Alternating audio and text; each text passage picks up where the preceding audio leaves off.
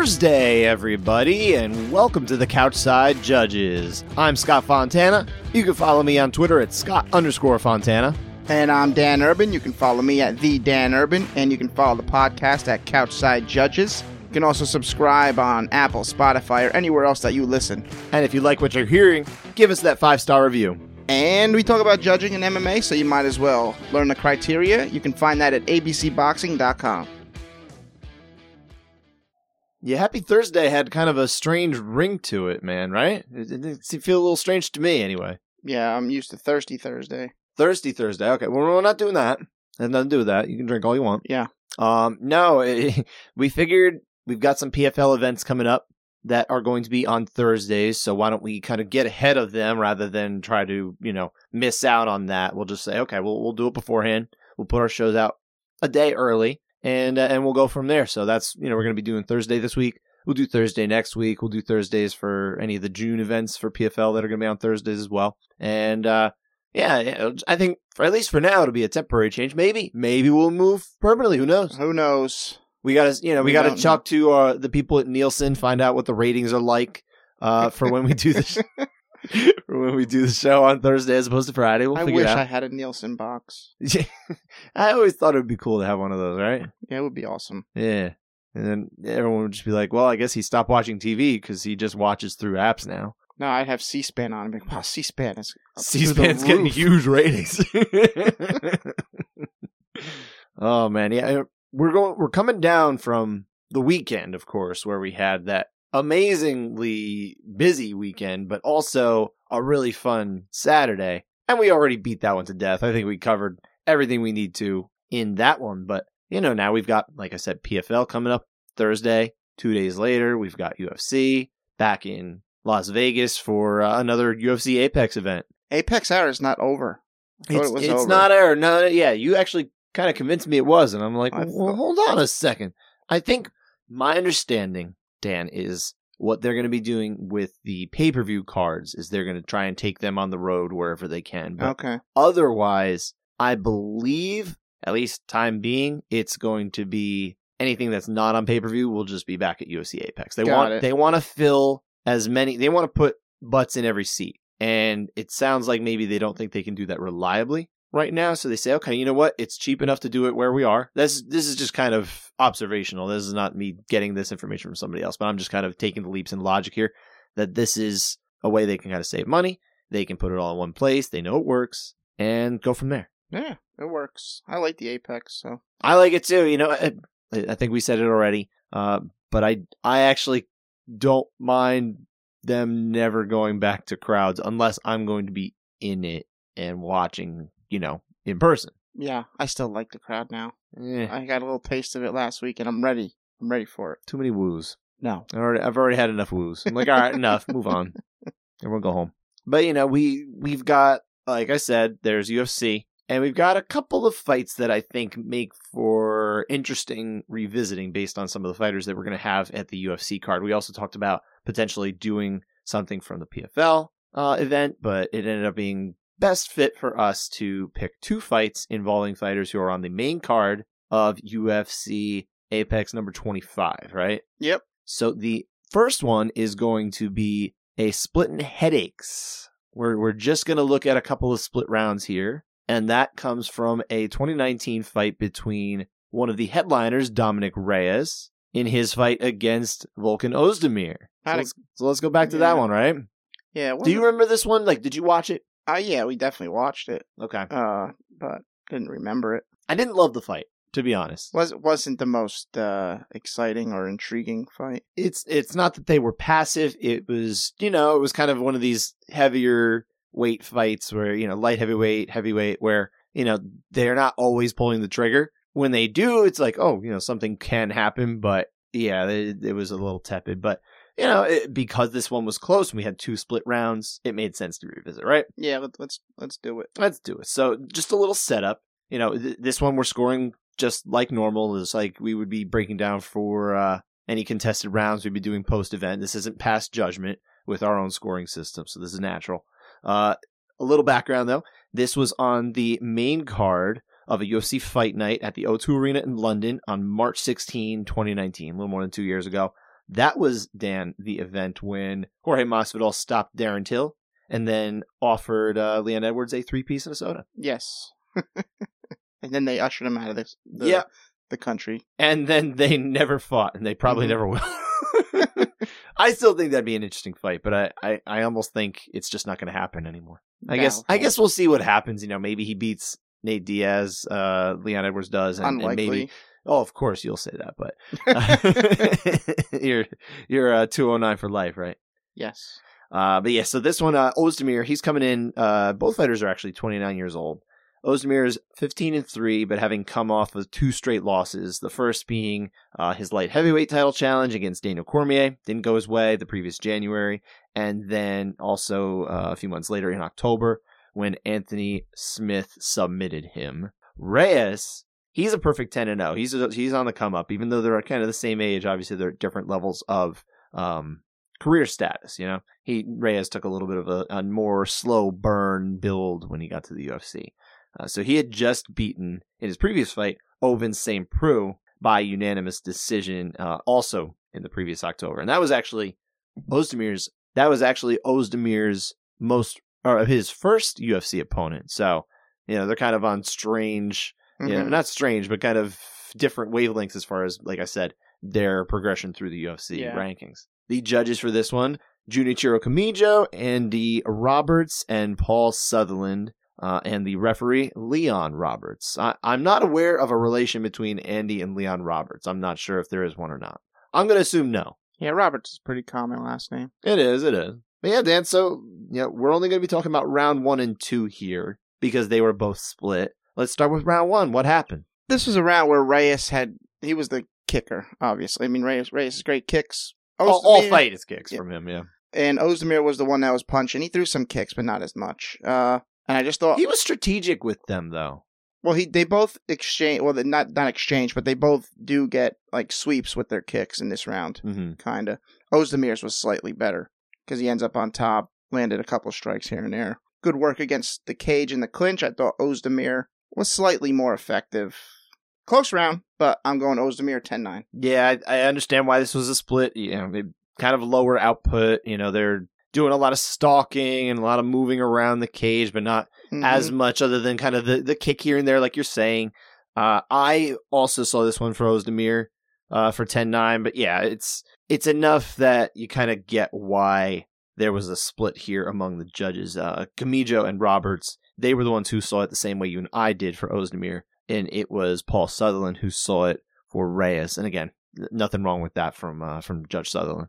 Yeah, I'm, I'm okay with it. I, I just thought Oezdemir, I mean, really his difference is that he was just a little bit slightly better punching to the head. And I thought that's why he was more effective. I agree. So- I, I think there was a little bit more immediate impact, right, Yeah. from Yep. from those things. But you know, from let's say from Sutherland's angle, maybe he's not seeing the same type of impact, or maybe he's seeing different impact coming from the kicks. You know, that's that's one of those things Could where being closer up or being at a, a specific angle to be able to see or not see can alter the perception of of what happened in that round. So yeah, nothing wrong there. I I don't think it's crazy that that one is split. What about round two? Our other round for this one, Dan. Round two, I thought another close round. Uh, That's why it's split between the pros. That's true. So I just think La- Reyes landed better. I, Oezdemir didn't land as well to the head as he did in round one, I thought. He had some good ones, but I thought Reyes started mixing his strikes really well. He started going to the head, the body, the legs. I thought everything all put together was more effective. Especially early, his leg kicks were solid. I thought this was a total blowout round for, for no, no. no, honestly, I mean, I, I can't disagree with really anything that you're saying, other than I actually did think that Oezdemir was still a little bit more effective with the strikes that he was landing. But you know, we're we're talking about again another very low output, you know, one strike here or there kind of round. And I I thought that there was some really good uh, effective countering with the kicks coming from Oezdemir, and it, it was you know because you know you had a body kick right that would come up from Reyes, hmm and then Oezdemir would throw that inside kick to counter it, hmm and it looked just as effective there. And, and I think you started to see that weapon being taken away, or at least countered to a degree. So it was kind of being neutralized a little bit more. Yeah, he. I mean, he start, Reyes started good, Yeah, and then that, that kind of slowly went away. yeah, I think so. Um, I, I I thought Oezdemir did enough to take the round. And if you if you do look at if you go by the eye test, Reyes is the one that looks a little wear and tear. Yeah, and So- obviously that doesn't really weigh exactly into it, but you know, he is he is landing, you know, to the he's kind of hitting that nose a little bit. Mhm. It kind of started in the first round too, so you know, it's not like you can just keep carrying Right, it into yeah. each and every round. Uh, maybe he makes it worse, maybe it does. It's it's hard to tell, uh, especially for someone like me who has not been uh, officially trained and Mm-hmm. certified to be a judge. Uh, we we always remind that we are amateurs still. Yep. Yep. Untrained amateurs, but we like this stuff. We like talking Yeah. about it. And, and hopefully we know a little bit enough to be able to talk about it as well. Uh, but yeah, so I, at this point, I have it two rounds to none, 2818 for Oezdemir, and you've got it split, right? Yeah, nineteen nineteen. We watched the third round anyway, and we all, everyone saw it for Reyes. All three judges did as well. So yeah. nothing, nothing screwy there or anything like that. The judges for round two, I, I should point out, uh, Oezdemir was the the majority score in this round two, but all this this time it came from Roberts and Sutherland. So uh, Kamijo gave that one to Reyes, which means both Kamijo and Sutherland have it tied at 19 apiece through two rounds, although they got there in different ways. And it was Judge Roberts who already, like me, scored it 20 to 18 for Oezdemir. Mm. So that's where it's one of those things, one of these funny rounds. I we should come up with a name for it or something like that, where or one of these fights where you've got a, a guy who won the round or a fighter who won the round on two out of three cards in two out of three rounds, Mm. and they lose because of the way it works. It's it's dependent on the judge's Yeah. card, not each individual round, which is such a funny thing. It's it's we've spoken about this before. I don't know that necessarily one is better than the other. It's kind of it's a weird situation. It is weird because if, if from you from a certain point of view, as I always like to point out from or, quote from uh, from Star Wars, one of my one of my favorite quotes, the underrated little quote, right? Um, it's you could if you're Volkan Oezdemir, you can look at this and be like, I mean, didn't I win? Didn't I actually win? I know that's not the way it actually works, and, and you know, I can't officially call me a winner, but technically, if you look at who won the round, I won the majority of the judges' cards in two out of three rounds. Or, but then you look at it. uh, If you separate each score into one, you got Oezdemir winning four total, and then Reyes wins five total, so it's five to four. Well, yeah, I mean that that's owed to the fact that he won the uh, unanimous round there, the- Right. the, one round that you know was just a little bit easier to Mhm. score. I think you know in, in Well, that round, yeah, I mean- Reyes had a nice knee that really stood out in That that, knee round. ended it. I mean, yeah, that basically it was it was like the only real significant strike of the whole fight. yeah, he shut down Oezdemir real quick. So kind of when so- you when you look at it from that perspective, it's almost like who would have won on like pride rules, you know? Who who actually would have won the fight if you just said, Mhm. okay, on if you look at the totality of the fight, who deserved to win? Who do you think in this fight? if it was Pride, I would go with or or one FC or one one uh, championship? Yeah. As say. as a whole, I'd say Reyes because that that knee really it, it shut down Oezdemir's offense. He was the stalker the whole fight until that, and then he just was on his back foot the whole way. and the whole fight up to that point was so Yeah. close. Really, it's like it's it was entirely reasonable to be able to say if you were just looking at the totality of 15 minutes that yeah, I, I think that knee does make a significant difference when you think about that. You got to weigh immediate impact more heavily. hmm So yeah, I mean, I'm not mad about the result. It's hard to be. This wasn't the most entertaining fight, as we already outlined. Uh, so it- it is what it is. And and just so everybody knows, the final scores here, uh, it was Kamijo and Sutherland who gave Reyes the fight 29-28. Uh, Roberts gave the fight to Oezdemir 29-28, as I did. Um, but again, I think it's fine. It's whatever. hmm It's probably the last time anyone should ever talk about this fight, right? Yeah, I think we we did it, and Yeah. no one should ever talk about it again. Yeah. Sorry, guys. Hopefully, this one's at least a little bit more engaging. I think it was a much more interesting fight than our second one that we're going to be getting into in just a second. This one will be a past judgment, though. Yes, they're giving you both a splitting headache and a past judgment. Uh, can you handle it?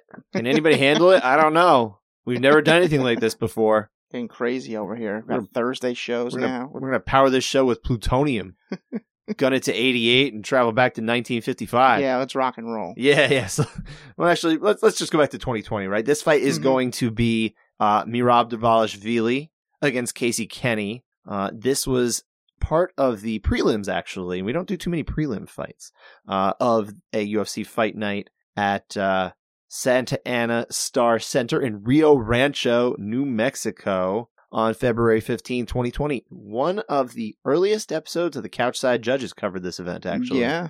Uh, don't go back and listen. We didn't. It, it- you know, we didn't know as much then as we do now, and who knows what the heck we said. Sure, we were. I'm sure we were saying all sorts of dumb stuff. Definitely spoke about Jon Jones. Did we? 100% he was there. Oh, that's true. He did the whole like, "Oh, I'm here. Come get me uh, Mhm. to to Jan Blachowicz," and then he went up to heavyweight, and Jan Blachowicz became the champion. Yep. Over Dominick Reyes. He smashed all Reyes. comes full yeah, circle. That was, wow. Everything comes full circle. That had to be his best performance. It was really awesome. It was really really awesome. Although, I mean, depending on the you know the caliber of opponent you want to talk about, beating uh, Israel Adesanya the way he did was actually a pretty big deal It's too. impressive for sure. It's impressive because we hadn't seen that against uh, Adesanya at the UFC level. No, but But it was it was a it was a much more explosively impressive performance from Jan. I, I I think that that might be a big factor in what you're saying, right? also the size. I mean, it Yeah. does play play a role. For sure, for sure. Um, and then uh, you know for this one, Dvalishvili, he's coming in. He's 29 years old, only nine and four.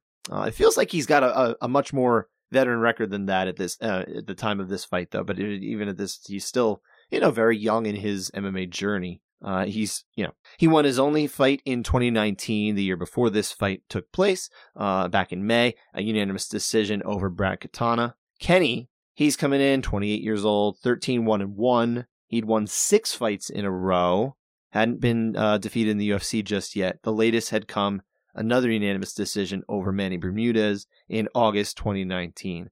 Judges for this one Derek Cleary, Sal D'Amato, and Esther Lopez, a local uh, New Mexico judge, and the referee Joe Coca. Before we get into this, though, Dan, Mm. why don't you run back uh, what we do for the uh, for past judgment scoring, just to make sure everybody knows. Real quick, remind you guys CSJ criteria is basically the same as the ABC criteria, which, as we mentioned at the top of the show, available at abcboxing.com. Like certified judges, we score rounds based on the 3Ds damage, dominance, and duration, but we just made a few key changes. 10 9 round is a competitive round in which neither fighter checks one of the 3Ds by a large margin. A 10 8 can be considered for just one D, but should definitely be given when two Ds are achieved. And a 10 7 is available for checking off two Ds, but must be given for all three. We've discarded tiebreakers for effective aggression and area control, as these are rarely used by judges anyway.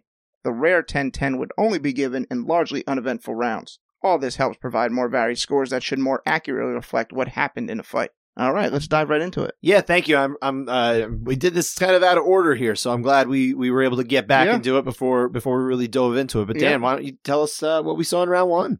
Dvalishvili comes out, opens with a solid body kick. I was like, oof, that was a good one. Uh, landing good leg kicks, some good punches, solid takedown, knees against the fence, decent ground strikes, but you know Kenney kept it close the whole time. He backed him up with some good strikes to the head, kicks to the body. Close round, 10-9 Dvalishvili. Yeah, I also had it as a 10-9 to Dvalishvili. I thought it was it was competitive for sure. Mhm. Um, but I do think, yeah, I think the the best damage that you're getting is coming from Dvalishvili. So it made it a little easier for me to give it to Kenney than me. I don't know if you had a, any real struggles with going one or the other. I don't think it's bad to go the other way to for Kenney, but I did feel pretty good about uh Rob here. Yeah, I, I felt that was pretty good for for Dvalishvili. Yeah. But if you if you saw it for Kenney, I, I'd have really no issue with it. Uh, no. He did land some good ones. I have no issue with it. So, you know, this, I think we can put this in the books as, as a definite 10 9. Uh, nothing more, nothing less for Dvalishvili, which is so weird that there was zero agreement among the three judges. this just doesn't happen too often. We had just this past weekend, we had a variance in uh, two judges going 10 9 for one fighter, and then the other judge going 10 8 for the other fighter. So we had kind of that degree of separation, although this time it's kind of the same, except there's someone in the middle now, which is where we had both ended up on. Well, Mhm. not we both. You you actually had a 10 I ended up in 10 the 9 on yeah. that one. I had a 10 8, but I kind of, you know, I was more I've thought about it over the Right. last few days. I'm like, maybe maybe it really is just a 10 9. Um, but anyway, as far as this particular round here, Derek Cleary gave Kenney the 10 9. which I'm okay with. Yeah, yeah. So- I don't think it's a problem. Uh, Sal D'Amato, he gave this one a 10-9 for Dvalishvili. It was Esther Lopez, though, who threw a monkey wrench into everything by giving this one a solid ABC scoring 10-8, which really in our system comes out to a 10-7 Head scratcher. typically. And yeah, I don't see this in any way, shape, or form. This is not a responsible application of the 10-8 score. No matter how liberal you're trying to interpret what's written down as, it it's a very weird one from uh, from Ms. Lopez. Really, I mean, there's no, there's nothing large margin about this. There's nothing dominant about this round. It's just a bad score. It- yeah, you can't really check any D's here. I don't I don't really get this one. Uh, the only D is for Dvalishvili. Unfair score, really. So Yeah, I, I don't like this at all.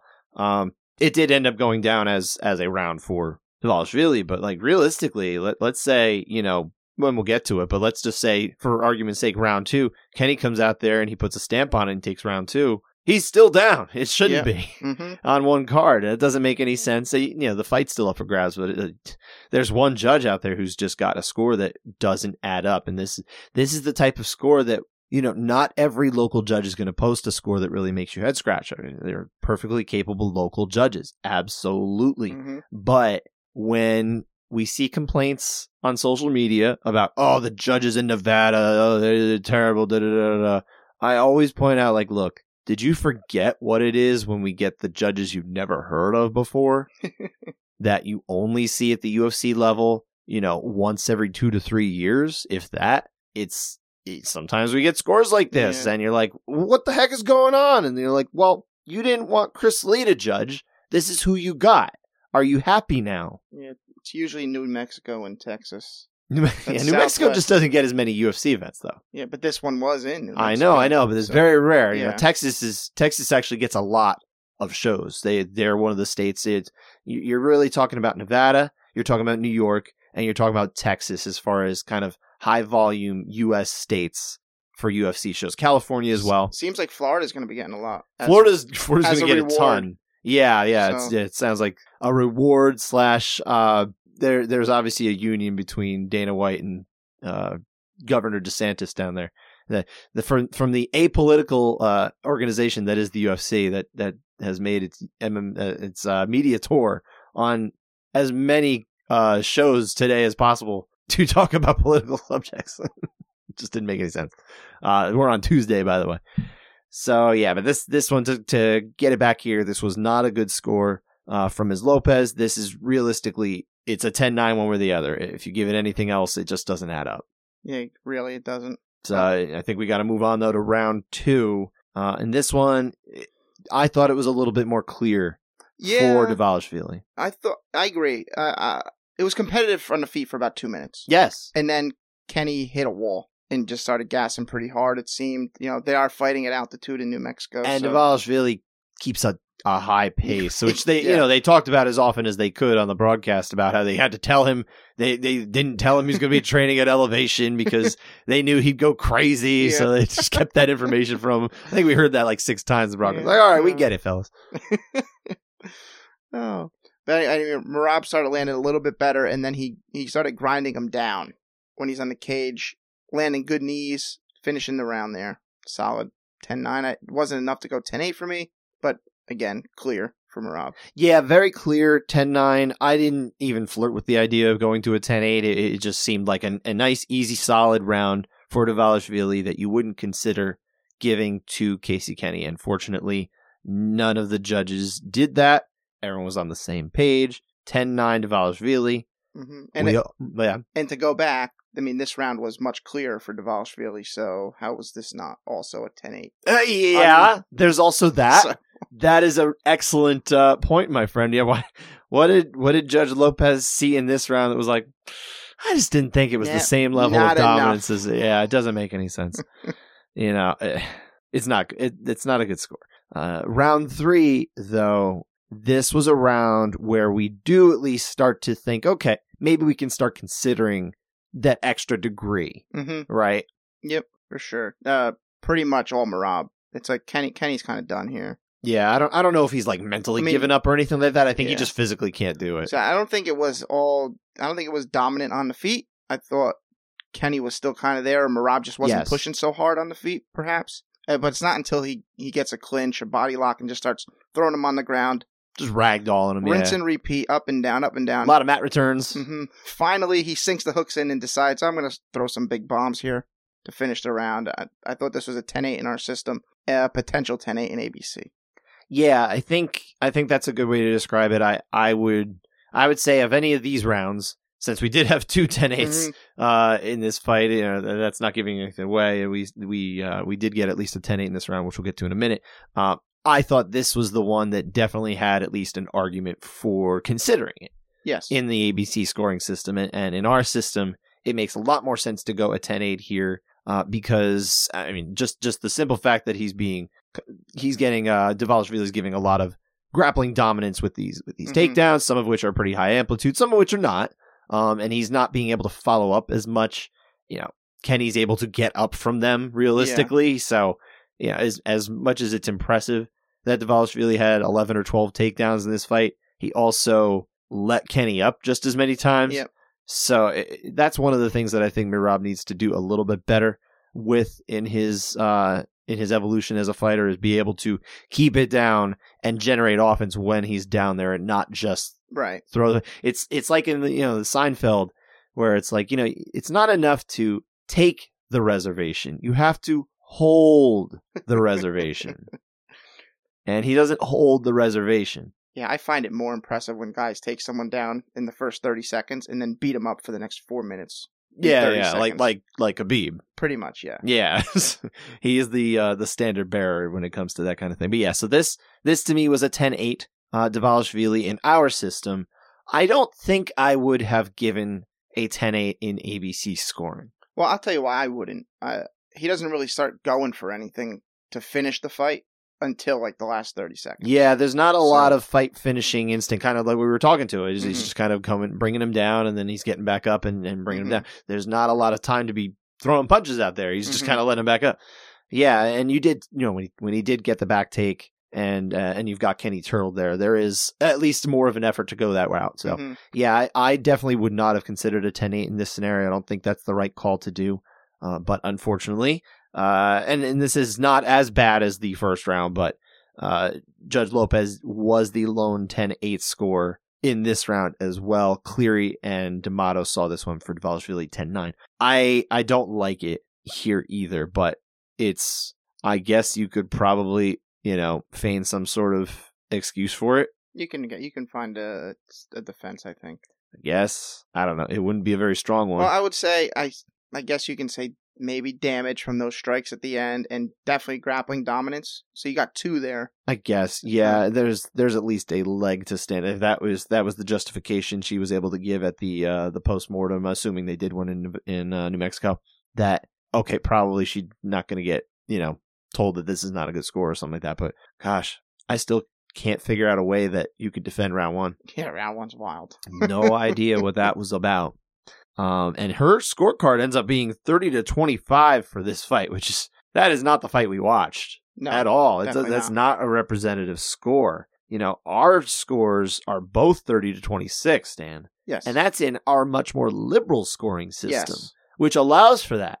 So, no, this this is not this is not a 30-25 fight. It just isn't. I I mean, I would be okay with coming up with a system that was even more liberal than ours is, It's just it's. but it's just not. This is it's not how it works. I mean, Kenney's not diminished to the point of a 30-25. No, no, no, no. He's So- he's definitely physically slowing down, but it, you know, he's is he not? He's not really getting hurt. Yeah, I mean, even at the end, he was barely getting hurt by anything there. Um, so yeah, the final scores hers was 30-25. Uh, Derek Cleary because he was split on the first round, 29-28 to Dvalishvili. Not not an awful score, No. but I I think the most representative score of this fight, based on ABC official scoring, uh, comes from Sal D'Amato, 30-27.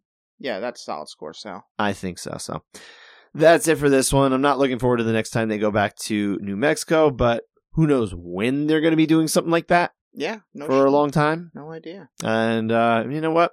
Nothing, nothing against the fine folks in New Mexico who deserve the chance to be able to watch a live fight in their area at some point.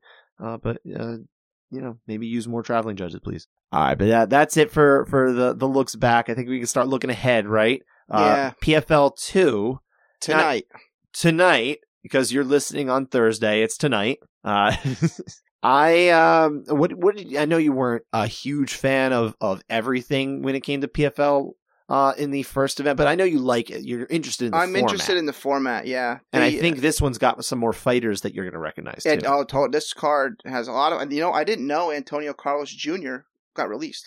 He uh, he didn't- He actually was released. It was a very kind of surprising one, uh, or at least I, I'm I'm not 100 percent that he got released. I don't want to. Or maybe I don't his contract to just that. ran out. It was one or the other. I'm just not remembering at this point. I thought he was released, uh, but it was a very strange one because I think he's a talented fighter.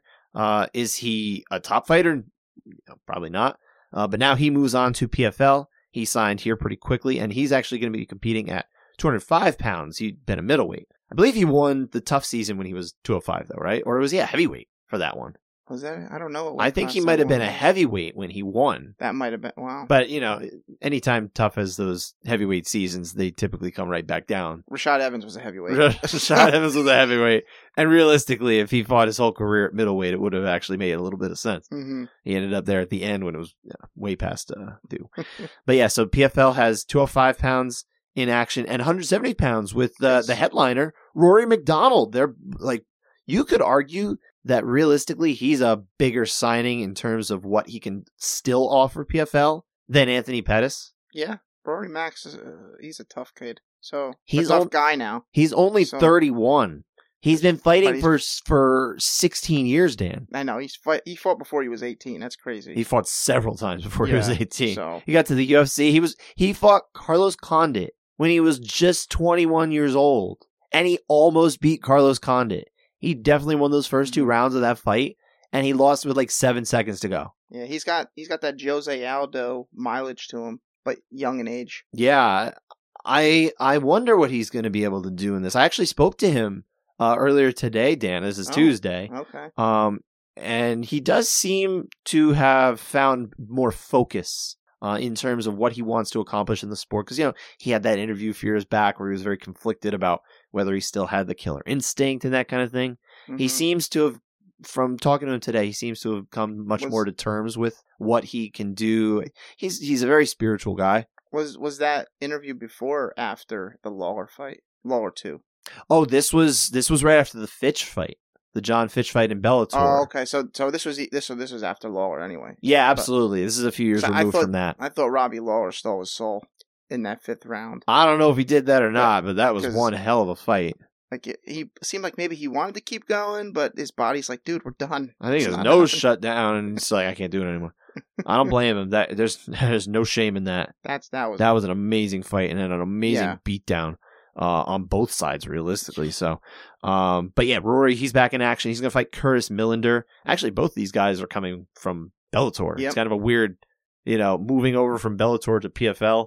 It's it's quite a mismatch here. Uh, but this was also a late, uh, lately booked fight because MacDonald was supposed to fight David Michaud, and up until a couple weeks ago, Michaud he was diagnosed with a heart condition, and he sounds like his career's over.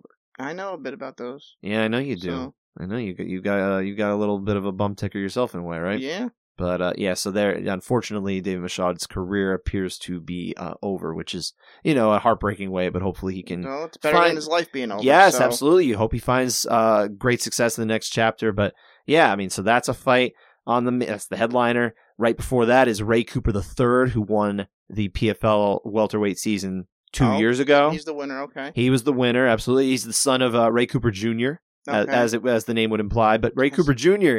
Yeah, I mean he had he was had a decent career. Uh, you know, he didn't quite. I don't believe he actually had a UFC fight, but I remember him fighting at Rumble on the Rock. You remember that tournament? Rumble on the Rock was that in Hawaii? Yeah, Oh wow, yeah, I believe he was part of that. I think he lost to Jake Shields. that And I- makes sense. and Jake if I'm not mistaken, and I'd have to double check this, I believe Ray Cooper III ended up beating Jake Shields. you beat my I think, dad. he- now I think you. that happened. I can you verify that actually real quick for us? Yeah, uh, the son actually avenged his father's loss to Jake Shields. That that's what I hope uh, my children do for me one day. Whenever I lose to somebody, I want them to come back and be like, "Now I'm gonna beat you." And I don't care if it's at like Monopoly or whatever. Just just my kids got to avenge me for something. but yeah, that's pretty wild. So he's back in action. Uh, he's fighting Jason P- uh, Pone, who I don't know anything about to be honest. Uh, also at 170, part of this field, Gleison Tibau. Gleison Tibau. I can't believe he's still fighting. Yeah, yeah. He's and he's now at 170, which I think is a much more manageable weight for the guy because he was always a monster. And arguably beat Khabib. Yes, but inarguably it was popped for performance enhancing drugs, and this Oh, isn't a fight? terrible surprise. No, no, no, not for that Oh, fight. oh, oh. But uh, later on, and realistically, are we Okay. going to assume he only did it the one time? You know, uh, we're just we're just guessing here, not making accusations, but realistically, come on, let's face it. That, that was a horrible fight. Don't even watch that. Yeah, fight, also- we we already did that one. yeah. Yeah, we did that fight. Uh, and 205 pounds, a lot of names you're going to recognize here, Yep. Dan. So the the main one though, uh, you're probably not going to know as much unless you did Wait. watch that PFL finale. But also at once we got Tom Lawlor also at 170. No, Tom Lawlor's at 205, man. Tal- no way. Tom Law, filthy Tom Lawlor is a 205 pounder. Has he always been? Yes. No way. Do I believe that? He's so little. I gotta look it up just to believe it. I guess he's just a 205er. I think you're just forgetting, or maybe you're thinking of the other Tom Lawlor, the one who does your taxes. Who's that? I just made him up. Oh. wow. I'm, Why would I know who does your taxes? Come on. I, I do my own. Well, there you go. Yeah. You're the guy who does your taxes. So I should. anyway, uh, yeah. So, but I was going to say though, it, it- obviously Tom Lawlor is part of this field. Uh, the top 205 pounder, at least uh, coming back into this, is Eman- Emiliano Sordi, who won back in 2019. He won the PFL season. He's going against Chris Camozzi, who Yeah. many times in the UFC they kept throwing him at Jacare Souza for some reason, and Jacare kept beating him. That was. That was a fun Well, fight. I don't know why they kept doing that, but uh, how many times did he fight him? twice. I think we were there for the second one. It was like twice too many, though. But I think he was a late replacement in the in the he was, he was, he so- was. But it's like, come on, uh, you couldn't find another body. anyway, so Carlos Jr. is a part of this one. Tom Lawlor, Vinny Magalhaes, Yes, excited for him. of course, and uh, Cesar Mutante Ferreira, who fought all the way down at 170 for a period at the at the UFC, mostly at middleweight. He's up at 205 for this one. Seems like a lot of guys are like, you know what? Can finally eat during training camp. well, they're also not doing a middleweight season this year. Oh, in PFL. So that's part of it. There's Okay. just there's not a middleweight. If you wanted to fight for them, you fought at 205. And yeah, I think there's a lot of that kind of feeling. It's like, well, I don't mind. I'm I cut a lot of weight to get to middleweight. I could do this. Uh for a million dollars if I win Mm-hmm. Yeah, that. for a four- million. If I win four fights this year, million bucks. yeah, man.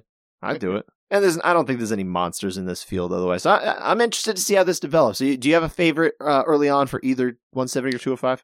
I thought Antonio Carlos Jr. at 205. Okay. I think think that's a solid pick to win it, and I, I'm going to go Rory at 170. Okay. I am going to go with Sordi as my winner. I think I'm just going to go with him based on the fact that he won last time. And I, I don't know. No one in this field particularly impresses me, although Carlos Jr. would be my second choice. Mm, okay. Yeah. Uh, what about at 170? Is, is Rory? Yeah, yeah, I, I just mentioned. Oh, yeah, sorry, Ro- sorry. yeah, Rory uh, 170. Yeah. No, I, I would I would have to think he's the guy to beat, although you know, he he has his career has taken a different trajectory since the the Robbie Lawler fight. He's not his record isn't nearly as impressive. Um, and he, like I said, he's got a lot of miles in this game. Mhm. Usually, usually you start to see in MMA guys start to kind of peter off after you know kind of that 10, 11 ish year mark of their careers, and then you know kind of you get mixed returns on there. Sometimes at heavyweight, these guys can find new life and extend for you know, a long time. We've got You know, Arlovsky. Arlovsky, who's never going anywhere. He's going to be fighting until he's 94. I think he said he wanted like four more years. Yeah, probably at least. Uh, but yeah, th- those are kind of typically rare at the, at the lower weights like this. Someone like 170 pound MacDonald could be a little bit different, but you know, it, it's hard to go against him. You know, I just don't think there's enough killers in this field of of fighters here. And also, uh, we were supposed to get Alexei Kunchenko, former UFC guy who I actually was pretty impressed with. He he lost a couple split decisions and just didn't go his way, so he got cut. He was supposed to be part of this. He's not fighting on this card now. I'm not exactly sure why he was pulled. I don't think they actually explained it, but Okay. you know, he's not he's not getting the chance to earn six points potentially and uh, and get into that playoff field. So I'm not really sure what's going on with that. So but but he was someone I had my eye on as as very much a dark horse. So if he if he fights on the next one for these weight classes, he's only getting one regular season fight. He will only. That's my understanding. Unless they're going to try and they, who knows? Maybe they're going to try and put that fight, you know, on next week or or at some point in the middle. I have no idea what they can feasibly do. anything would just be guesswork here. Um, but he was someone I had my eye on. If he can somehow, if he's going to keep fighting in the in the PFL and he's going to be able to get one more fight, maybe he gets a first round finish or something like that, sneak into the Mhm. the top four, get into the playoffs. He's someone I have my eye on. But yeah, I'm gonna favor I'm gonna favor MacDonald here too. Now, if, you if you only if you get a second round finish, is that only five points? Yeah, And yeah. So it's diminishing returns. points? Each so you win, you get three points. Think Mhm. of it like that. Right. You get a bonus of three points for the first round finish, bonus of two for second, and bonus of one for third. Okay. That's how it works. Got you. It's the easiest way to to interpret it. Uh, but yeah, I mean, realistically, if you get six points, you're almost You're almost guaranteed to lock, get in. yeah. It's almost like I've just kind of looked at last year's, and it really makes a lot of sense because you just need to make the top four, and they usually that's about six points. So if you can win two fights, even if they're by decision, unless everyone else is able to do something, you're probably going to get in. Sounds good. And then, of course, uh, nothing on Friday yet. We don't get Bellator coming back just yet. Uh, next week we're gonna get Thursday, Friday, Saturday. We're gonna have fight, fight, fight from Yeah. the from basically the top three MMA promotions in North America. Uh, but this week, nothing Friday. Saturday, back on with the UFC, like we spoke about. Reyes going against Jiri Prochazka, Mm-hmm. who we haven't seen since before the pandemic, when he really impressed everybody with that uh, that finish of Volkan Oezdemir. He smashed Volkan. and and Volkan bringing it full circle again. yes, this whole thing is full. it's all circle. length. There's only six guys at, at light heavyweight apparently. I'm I'm expecting Prochazka to win this one. It's five rounds. I don't know what kind of gas tank we're going to get from Haska. I'm not. I he's much more of a finisher, so we'll see. Reyes, you know, obviously he has questions about his gas tank being able to hold up for five rounds. He slowed down against Jon Jones, basically cost him the championship and the stunning upset of Jon Jones by slowing down like that. And uh, but but I do think Reyes just doesn't have the same type of killer instinct in the way he typically fights. He I think he's trying to do damage, but I don't think he's necessarily making enough of an effort to put his guys out of there, get them out of there in a hurry. And Prochazka is most definitely going to do that. So I feel good about Prochazka winning. I'm going to say round one uh, KO. That's what I'm with you. Yeah. And- And We're not usually united on the whole front usually there. aren't. No. Yeah. And This this one looks like a round one KO, or at least something early, right? Yeah, and and of the limited um fights I've actually seen of Prochazka, his his fight versus Nemkov was like that's a crazy fight. He made Nemkov quit. Yeah, he quit on the stool. Yeah. so that was a that was a crazy fight. and he could bring that. if Prochazka wins uh, the UFC title at some point. No matter what happens in Bellator, he could bring balance to the force as far as from the UFC's perspective, Yeah, for sure. and say and say that hey, we still have the best guy. Uh, I mean, that's I I think that's gonna be a fun little debate to have between Bellator and the UFC as far as who has the best 205 pounder. Mhm. It's fun that it's it's you can kind of think about that now, although it's least it's- also not fun that we're not going to get those fights. yes, at least it's heading that direction. I think. Yeah, yeah, we'll see. Uh, judges for this one though, for this event, I'm going to assume it's we're going back to the usual Nevada judges that we've had, right? Makes sense. Yeah, it seem it seem you know seems like this. Well, you know what may throw me a wrench. Maybe we'll see uh, Colon on both PFL and UFC. Oh yeah, PFL because because PFL is in Atlantic City, which is right near where the man lives in South Jersey, so that would be easy if he's going to be able to fly out on Friday. Most of the judges, when they fly to Vegas, they fly out on Friday. Uh, that yeah, I mean that makes sense. Maybe he'll do that. I don't know. Maybe he'll pull double duty. We've seen Sal D'Amato do that before. Mm. Um, I'm not sure if any of the other judges have done it recently. I want to say Mike Bell has, but maybe I'm wrong. Yeah, so But hey, Mike Bell and Sal D'Amato, those are guys I expect in Vegas as well. We'll Mhm. we'll see who else we get. Um, but uh, as far as uh, other fights on this card, what are you looking forward to? Sean Strickland and uh, Kirstoff Jotko. Okay, I think that should be a fun fight. Strickland's fun. Strickland, he's on. He had a good run. Uh, he just beat Brendan Allen. That was a pretty solid win. It is a, I mean, So- Allen's no joke. Yeah, and Allen just won this past weekend. In impressive fashion that you somehow didn't pick as one of your favorite finishes. I didn't pick it. Well, no, it was one of my oh, favorite. one of them, but it wasn't But- the top one. It's, hey, how can you go against Thug Rose? It's true. It's true. But yeah, what about you? Well, you know, who, what's your pick for that one though? Oh, I'm going Strickland TKO. Okay. Yeah. You got a round or you don't care? Uh late. It's gonna be a late TKO. Okay. I think Strickland by decision. Okay. Yeah, I think uh, I think Jotko has has kind of the survivability to him. Mm-hmm. You know, he's he's durable, but yeah, I, I think Strickland's just gonna be a better fighter. So, uh, my fight though is the co-main. I don't think this is a surprise to anyone who's heard me speak about Giga Chikadze over the past year or so. I've I've been very impressed with what he brings to the cage every fight. Uh, can he be a bit of a showman? Is he always necessarily trying to absolutely finish the fight, or is he just kind of being able to flex what he can do in there as a kickboxer? You know, it's it's kind of a fair case, but he's also leaps and bounds a better striker than most fighters. Uh, Cub Swanson's no joke. Of course, he's been fighting forever. Mhm. This is the step up that you've been calling for. that I've been hoping to see for him. You know, it, it's not a total top step up, and I don't think he's ready for that. This will show if he is or not. I'm interested to see if uh, if Cub's going to be able to get it down and, and really test Chikadze down on the ground. I mean, Cub just got a knockout too. He do, well, obviously he can do it all. Like he's he is a mixed martial artist through and through. He's also an actor. Is that right? He was in that show Kingdom. Oh, okay. I haven't watched Kingdom. I know a lot of people love it. It's okay. It show, it really highlights the negative parts of the fight game.